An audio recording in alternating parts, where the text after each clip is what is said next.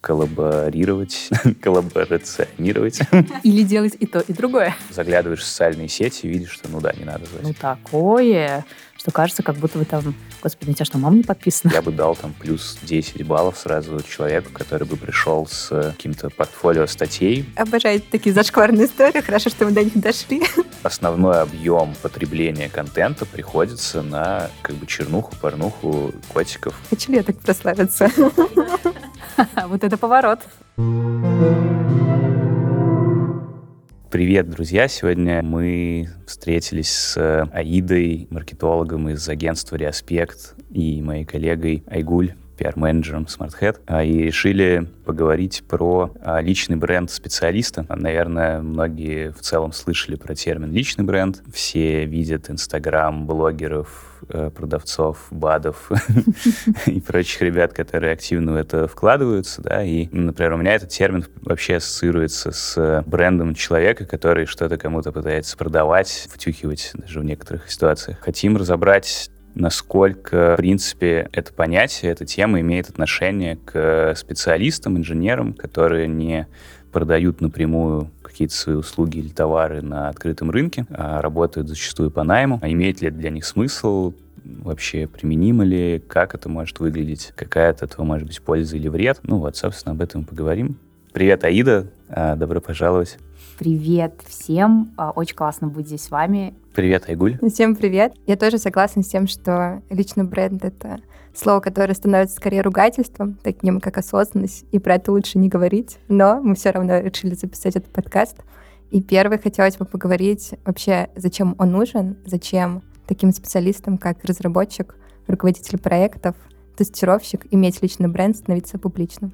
Что об этом думаете? На мой взгляд, сама необходимость в личном бренде, она начинает возникать тогда, и, наверное, с этим отчасти связана вот такая странная инфобизовая какая-то коннотация, да, это когда человек ставит себе целью немножко зарабатывать на том, а, что он делает.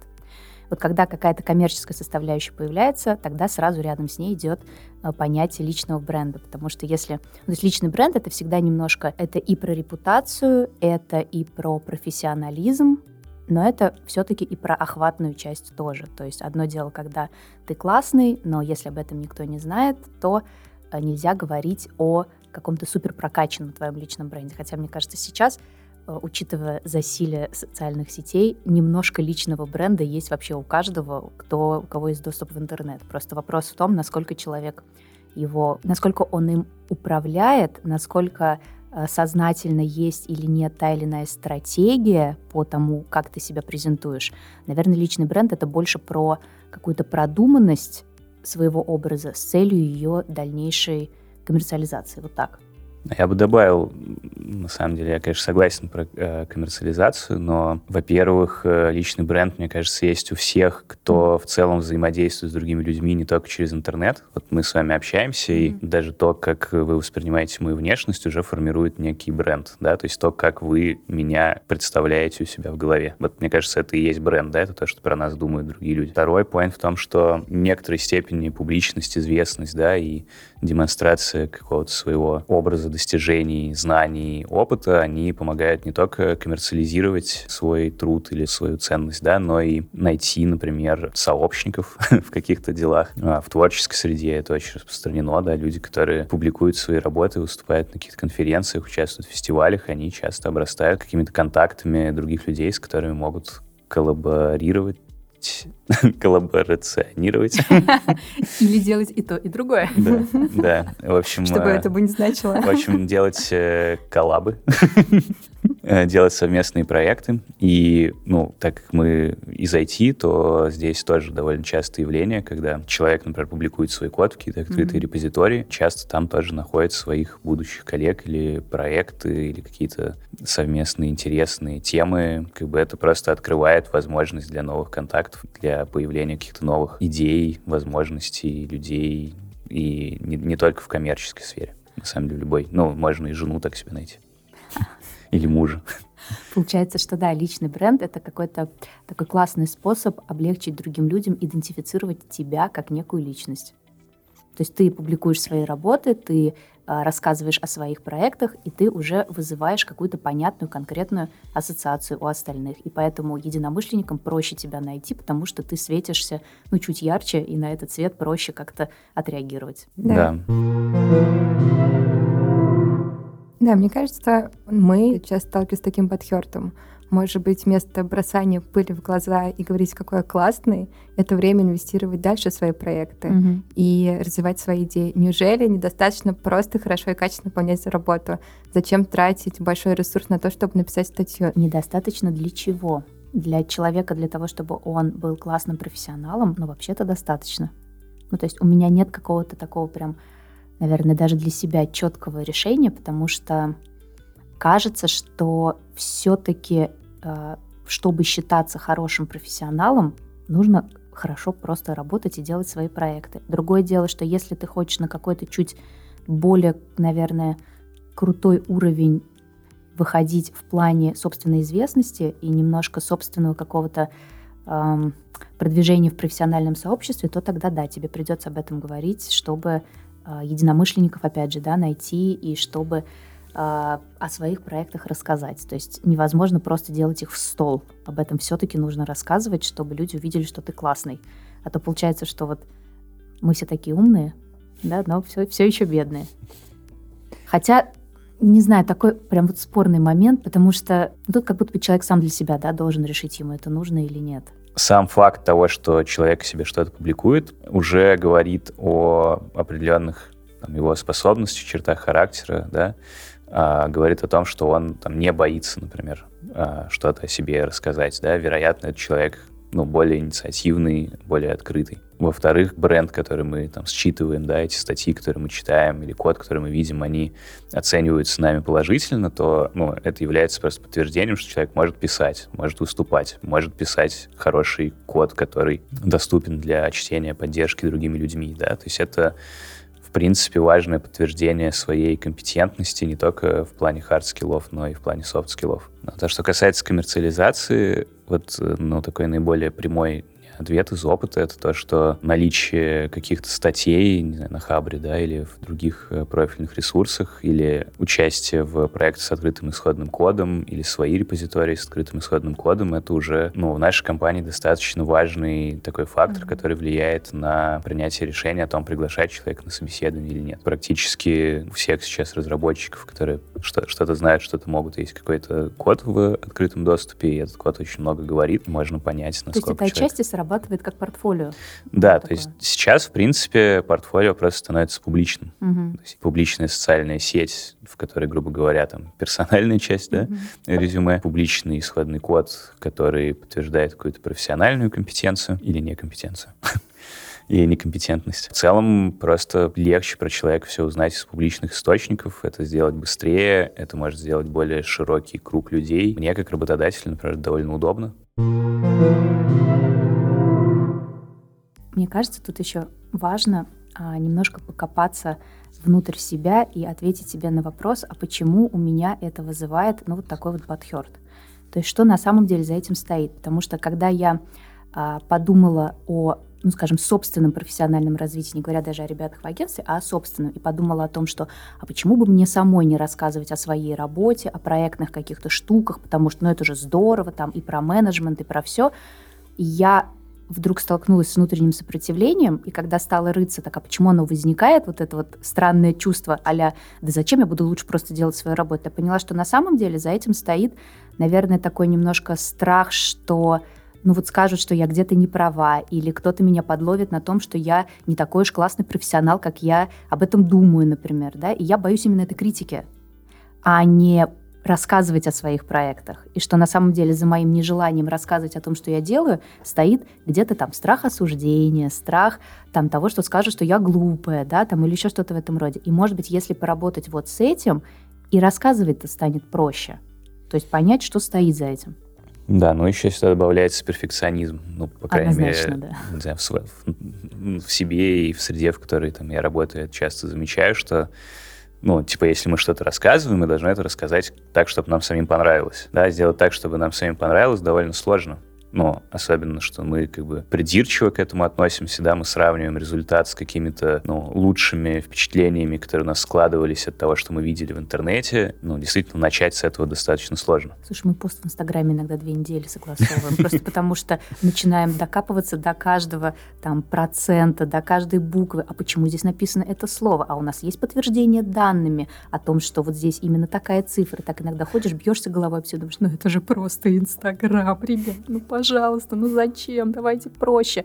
Потом понимаешь, ну нет, это же все-таки наш образ, это все очень серьезно. Да, как бы эти перфекционизм и в некоторых ситуациях, может быть, даже синдром самозванца, о котором mm-hmm. мы говорили в одном из прошлых выпусков, они действительно могут просто делать эту работу очень тяжелой, фрустрирующей и отваживать просто от того, чтобы, в принципе, этим заниматься. Да, мне еще кажется, что Игорь сказал очень классную мысль, что только скорее зрелый специалист может проанализировать свой опыт и начать развивать свой личный бренд, писать статьи.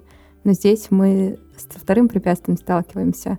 Когда ты стал компетентным и зрелым и получил определенный опыт, тебе уже кажется, что все то, что ты говоришь, это примитивно и очевидно, но это же так понятно. О, да. И сложно опуститься на уровень ниже. Это вот прям для нас очень, вот и для меня очень такая история, когда у меня очень многие ребята, когда им предлагаешь э, публикации, предлагаешь участвовать в каких-то штуках, они так, ну, Аид, ну, ну это же элементарно. Ну вот на что мы там выйдем и кому мы там что расскажем? Но мы это делаем каждый день, но ну, я тебя умоляю.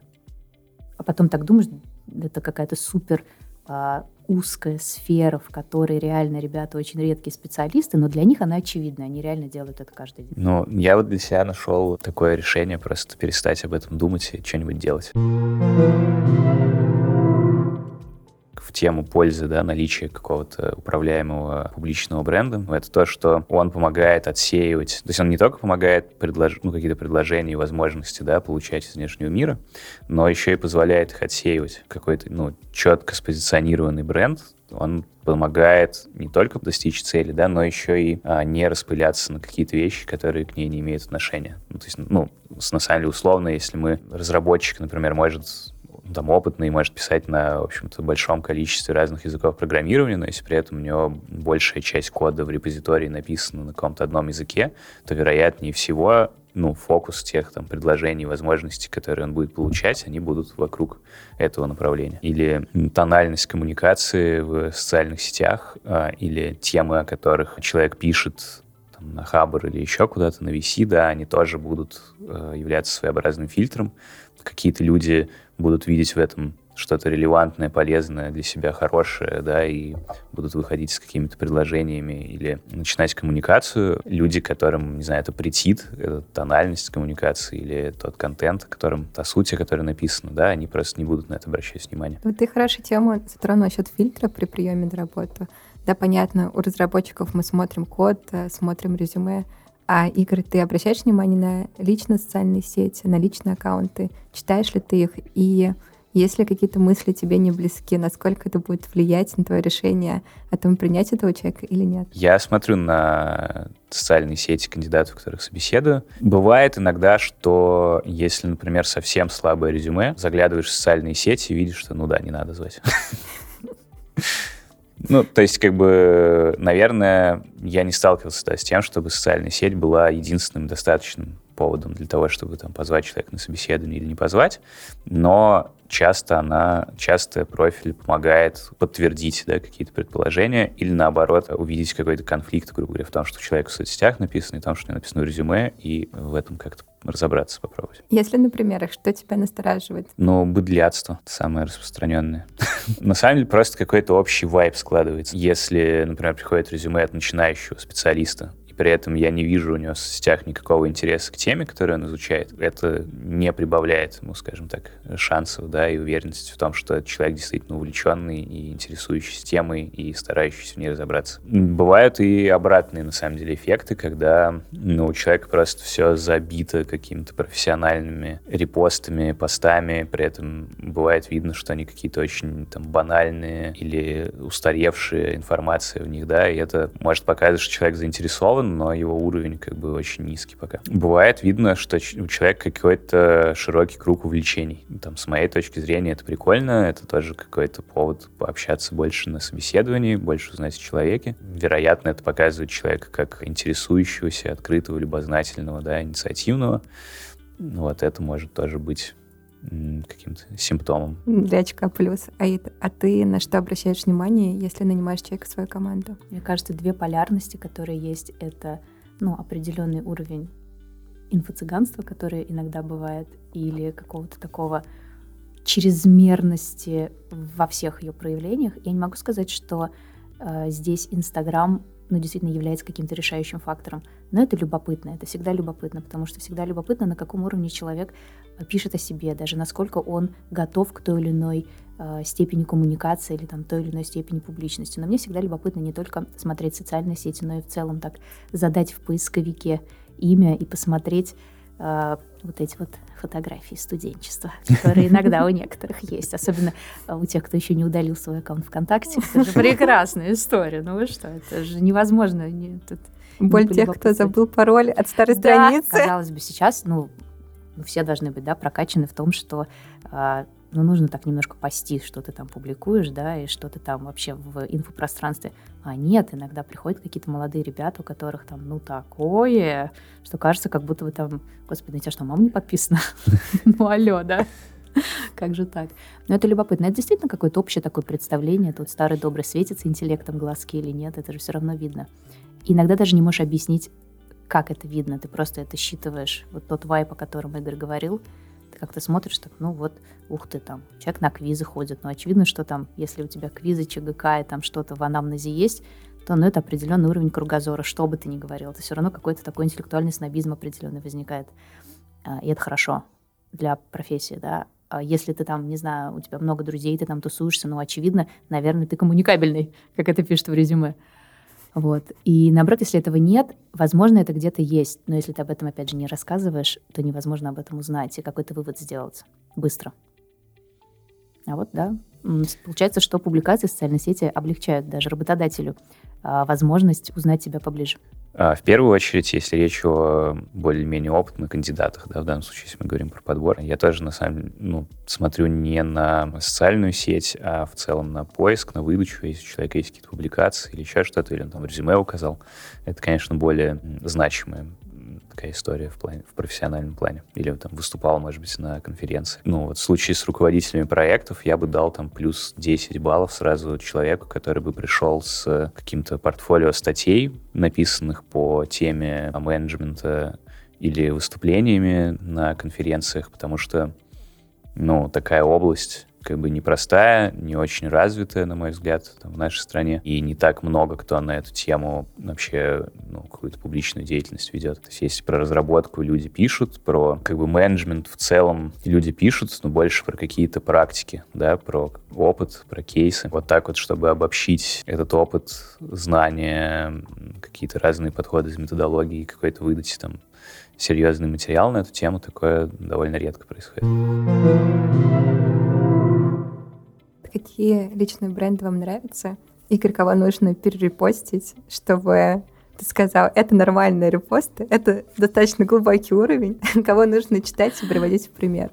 Ну, Ложечкин один из моих любимых авторов, да, который пишет публично заметки, но он как бы очень классные, важные вещи замечает, которые могут казаться банальными, но он их раскрывает очень в грамотной форме. Да, Александр Ложечкина стоит почитать.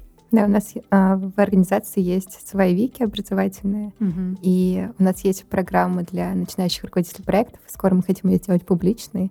Там очень много статей и заметок из блога Ложечкина. Я вот цепилась, на самом деле, за мысль про то, что вы трансформируете а, свой опыт в образовательный ресурс. Мне кажется, это такая классная рефлексия по поводу а, того, что вот мы что-то делали, и теперь мы готовы этому учить. И, наверное, вообще позиция, когда человек становится немножко преподавателем для кого-то, как есть же такая а, фраза о том, что если ты хочешь чему-то научиться, тебя, тебе нужно попытаться кому-то что-то объяснить.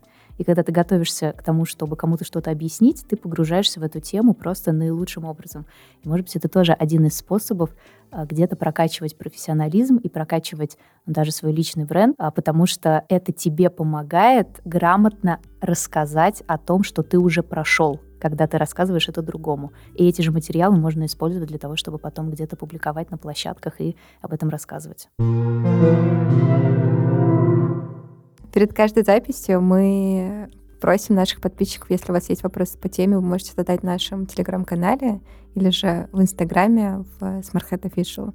И Раиль задает вопрос. А с чего начать развитие своего личного бренда? С того, чтобы определиться, про что я, какие у меня ценности, какие у меня важные вещи, о которых я буду говорить. Но не секрет, что личный бренд в силу того, что он где-то, вот как Игорь сказал, отсекает лишнее, он должен легко считываться. А легко считываются минималистичные вещи, которые легко укладываются в понятные архетипы да, в головах у людей. Для того, чтобы стать понятным, нужно понять, из каких вот маленьких точек ты состоишь и про что ты, про что будет то сообщение, которое ты будешь отправлять. А для этого нужно очень хорошо разобраться, вот опять же, в том, что тебе близко, что тебе ценно, и про что ты хочешь рассказывать, про что ты можешь говорить. А я вот прям хочу вообще здесь сильно, ну, наверное, возразить. Угу. Я очень много вижу примеров когда люди начинают делать какой-то пиар там себя, своих каких-то возможностей, услуг и так далее, когда ставят себе некую цель, говорят, так, вот мне, короче, надо вот это вот развивать, хочу там, не знаю, работу найти или еще что-то, или хочу быть признанным там экспертом в какой-то области, а и вот я буду сейчас вокруг этого, значит, все там писать. И это выглядит очень неискренне. Мне кажется, что вот ответить на вопросы, которые ты задаешь, там, про что я, там, зачем мне это, там, и так далее, ну, конечно, очень круто, если человек это может сделать и сделать это честно, искренне по отношению к самому себе в первую очередь, и действительно формировать бренд не, ну, как бы сильно отражающий то, чем он сам себя, как он сам себя видит, да, и что из себя представляет. Но, на мой взгляд, на такое способны, в принципе, единицы людей, достаточно зрелых, э, зачастую после длительной психотерапии и так далее. Вот я бы, например, отвечая на вопрос, как начать формировать свой личный бренд, я бы сказал, что просто начни что-нибудь наружу говорить все. Вот о чем тебе интересно сейчас, прямо сейчас, вот на что у тебя сейчас есть энергия наружу сказать, вот возьми это и скажи. В социальной сети, там, в статье, не знаю, на какую-нибудь конференцию поедь. Используй энергию своего интереса к чему-либо, просто направь ее в сторону какой-то публичности. Все, начни это делать, попробуй разные способы, посмотри, дает что-то не дает, какой получаешь фидбэк, и потом разберешься. Мне кажется, в начале пути это нормально, когда мы не понимаем, зачем мы это делаем. Просто нужно начать. Мы вчера с Игорем с на... разговаривали с нашим коллегой. Mm-hmm. Такой, ну вот, нужно начать делать блог. Мы такие, ну не обязательно начинать с блога. Напиши одну статью, посмотри, как тебе. И я вспоминаю, когда мы начинали делать подкаст, это просто была какая-то такая идея, а давайте сделаем. Мы не понимали, зачем. Мы не сразу сделали концепцию позиционирования. Да, мы вначале что-то сделали, придумали цели, на самом деле просто подогнали наши желания под эти цели. Сова на глобус — это прекрасный метод. Да, но потом, как только мы все больше и больше делаем подкаст, у нас появляется картина, для кого мы это делаем. Сейчас это в основном HR-история у нас. И каждый раз, когда мы выбираем тему выпуска, мы отвечаем на четыре вопроса. И мы уже понимаем, какие темы подходят, какие темы не подходят. И мы понимаем, какие из них можно выкинуть а какие из них были лишними. Это мы понимаем только спустя год. А в начале своего пути мы этого не понимали. Это нормально, то, что вы начинаете делать, и в процессе у вас происходит понимание. Не нужно слишком оверсинкать. Мы любим вначале а вместо того, чтобы начать делать, да, нужно сначала сделать roadmap, план, написать концепцию и много других англицизмов и умных слов по планированию. И это как будто бы всегда отдаляет от реальных дел. Мне кажется, просто как бы клиширно это не звучало, начните делать с малого, напишите, если по управленческому что-то, это просто может быть э, статья на VC, если по теме разработки, статья на Хабре. Если вы хотите выступить с какой-то конференцией, не так сложно сделать трансляцию на Ютубе, придите к нам в SmartHead, сделайте познавательный завтрак. Мы предоставляем возможность любому человеку прийти, что-то рассказать. В плане возможностей много, просто начните с какой-то маленькой детали, а дальше посмотрите, что вам нравится. И пока есть желание, вот на этом желании работать. Можно попробовать начать с своего ближайшего круга. Вот э, у нас в компании, например, если ты упомянул познавательные завтраки, э, это возможность такого, по сути, публичного выступления, но в более узком, да, ограниченном кругу людей, которые там знакомы и перед которыми, вероятно, там чуть менее страшно выступать. Наверняка у каждого есть какой-то такой круг близких знакомых. Не знаю, можно э, запись в соцсети опубликовать для друзей, или можно написать какой-то текст, публиковать его на каком-то внутрикорпоративном портале, да, там попросить тоже фидбэк. Ну, в общем, можно потренироваться на кошках, что называется, да, для того, чтобы потом было легче об этом писать наружу. Да, есть хорошие упражнения. Мне кажется, настольная книга каждого подкастера — это книга «Пошумим» Эрика Назюма. И он предложил одну вещь, если у вас есть какая-то идея, назначьте 10 обедов с 10 друзьями разными, ну, не обязательно друзьями, можно врагами, и это вам будет очень интересно. И пропичите свою идею, расскажите о своей идее. Можно своему ближнему кругу. Вот у вас есть идея написать статью, ну, на, на обеде с коллегами за столом поговорить. Вот у меня есть такая-то такая идея. И вам еще коллега накинет много других идей. Есть различные формы группового взаимодействия типа мастер-майндов, когда вы созваниваетесь и э, в группе говорите свою идею, и другие участники группы дают обратную связь на эту идею. Можно пользоваться действительно поддержкой э, компании, в которой работаешь. Это хорошему работодателю должно быть выгодно и полезно, чтобы сотрудники имели какой-то свой тоже личный бренд.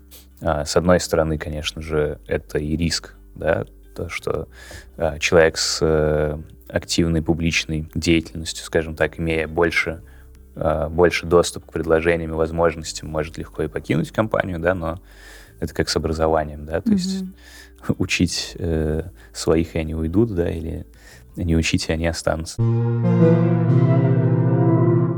Аид, а как ты думаешь, как выстраивать свой личный бренд в компании? И как это у вас происходит? А, у нас, ну, очевидный ответ — это твое участие в непосредственных проектах, потому что твой э, вклад в большое дело показывает тебя как профессионала, показывает твои возможности и лучше всего характеризует э, то, насколько ты крут э, в том, в чем ты делаешь.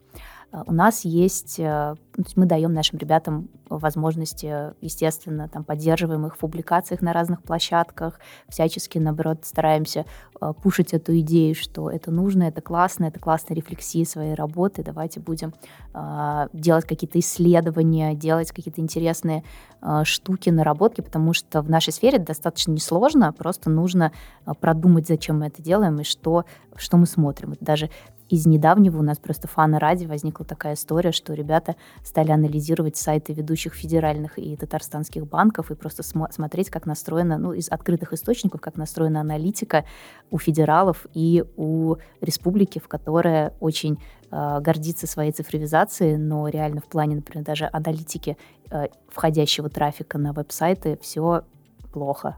То есть ее просто нет. И это странно. Да, такой базовые вещи. Хотя, казалось бы, это очень базовая mm-hmm. вещь. То есть получается, что до уровня того, чтобы гнать трафик на сайт, в том числе и рекламный, доросли, а до того, чтобы правильно понимать, откуда он приходит и что он делает дальше, кто все эти люди, еще нет. Ну, что касается вот брендов компании, если имеется в виду ну, то есть бренд человека внутри компании, то тут, конечно, если мы не говорим про какие-то очень большие корпорации, то, ну, в первую очередь, это просто хорошая работа. Угу. И общение на кухне.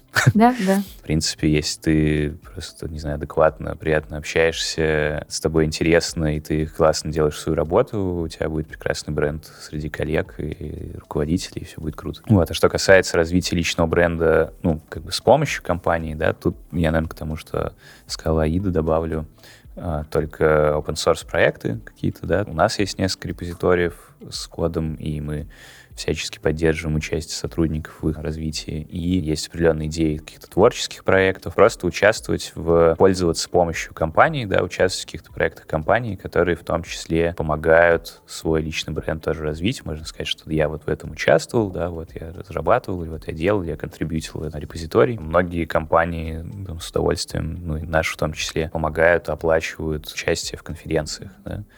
Э, помогают в подготовке материалов. То есть это тоже отличный способ с помощью компании как-то проще, быстрее заняться развитием своего личного бренда, потому что это очевидно, обоим сторонам выгодно. Да, и такое публичная обратная связь получить. Одно дело, когда ты в одной среде, в одной компании работаешь а несколько лет, ты с какой-то темы выходишь среди своих сотрудников, а другое дело выйти на совершенно другую аудиторию и посмотреть отклик. Мы еще сейчас работаем в сторону такого более, наверное, глубокой проработки такого личного плана развития для ребят, когда мы стараемся интегрировать какие-то их собственные интересы в то, как это может быть полезно компании и то, как это можно развивать. То есть, например, там а, кто-то хочет попробовать себя там, в записи вебинаров и рассказывать о каких-то своих штуках, о своих услугах.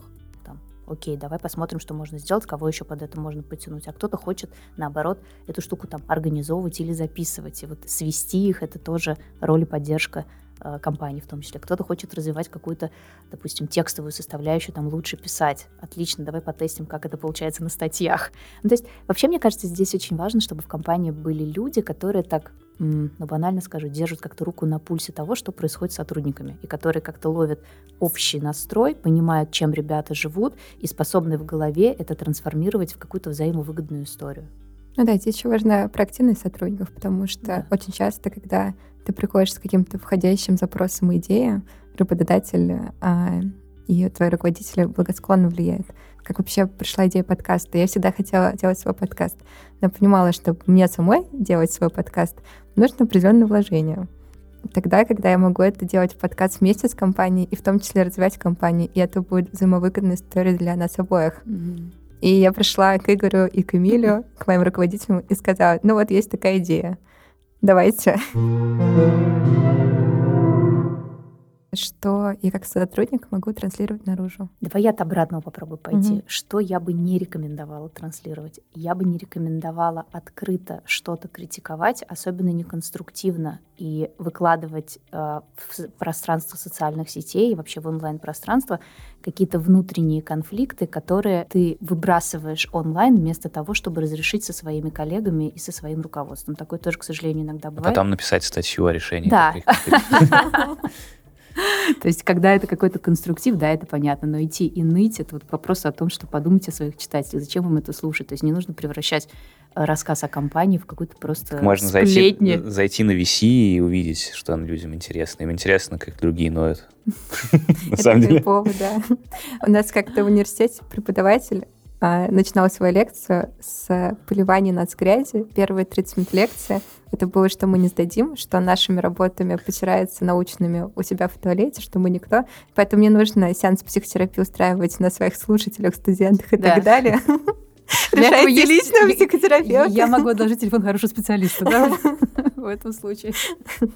Не, ну это трэш, конечно, да, но действительно на, в топ основной объем потребления контента приходится на как бы чернуху, порнуху, котиков, то есть это как бы всем Ну это как известно. комментарий в бизнес онлайн, это отдельный жанр литературы да, просто. Да. Но я такой так... момент, допустим, однажды ты перестанешь работать в этом агентстве и будешь искать работу где-то еще, а там такой а, специальный Игорь, который прогуглит тебя, ему вылезет эта статья, и у него возникнет тоже такой консерн по поводу того, что хочу ли я, чтобы у меня в компании работал человек, который потом на закате результате своей трудовой деятельности будет про меня писать вот какую-то такую лажу, даже если она будет очень хайповая. Хочу ли я так прославиться? Хочу ли я тогда? Так. Вот про меня написал как-то раз чувак, я не знаю, это, это анонимный был комментарий на каком-то сайте про работодателей, и кто-то из пришедших там на собеседование написал, что типа собеседование со мной проводил Макаревич в лучшие годы. Да, у меня были длинные волосы, кудрявые тогда. Но на самом деле, мне кажется, это забавный комментарий. Обожаю такие зашкварные истории. Хорошо, что мы до них дошли. Тогда мы завершаем. Сегодня мы обсудили хайповую тему, но постарались о ней говорить не в том разрезе, каком принято, не о том, как выстраивать личный бренд за два месяца, а разобраться, зачем он нужен, зачем он нужен специалисту и как развивать свой бренд в компании. Спасибо большое, что были с нами. Подписывайтесь на наш телеграм-канал, на наш инстаграм. Мы сейчас там выкладываем анонсы, спрашиваем ваше мнение. Вообще очень рада, когда вы участвуете. Пока-пока. Пока. Пока.